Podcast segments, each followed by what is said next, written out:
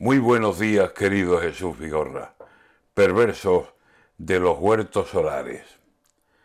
Como recuerdo los versos de don Antonio Machado cuando leo la noticia. Campo, campo, campo, entre los olivos, los cortijos blancos. Les llaman huertos solares, pero no son huertos, claro. ¿Dónde está el agua que corre y va las plantas regando? ¿Y las plantas? ¿Dónde están?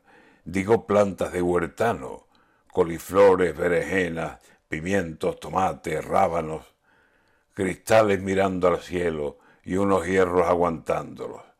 Y para poder montar todo el inmenso aparato, han arrancado sin pena olivares centenarios. Bienvenida la energía que nos da el sol, un milagro, pero las placas que duerman boca arriba en los tejados o en las zonas industriales sin sacrificio del campo. Porque puede suceder que el día menos pensado, si dejan de ser rentables las placas de las que trato, abandonen esos huertos y se estropeen los cacharros y la chatarra la tierra acabe contaminando. Dejen al olivo en paz, que no le toquen ni un ramo, que el olivo da a la tierra, lleva muchos siglos dando, comida, leña, los frutos, y el aceite, lo más sano.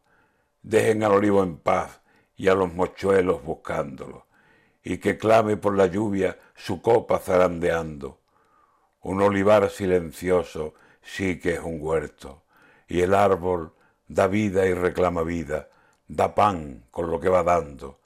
Los paneles en las tejas, en azoteas, y el campo dejarlo para los huertos verdes, recreo de pájaros, olivos de Andalucía, si es para esos aparatos, defended vuestras raíces, no cedáis ni un solo palmo.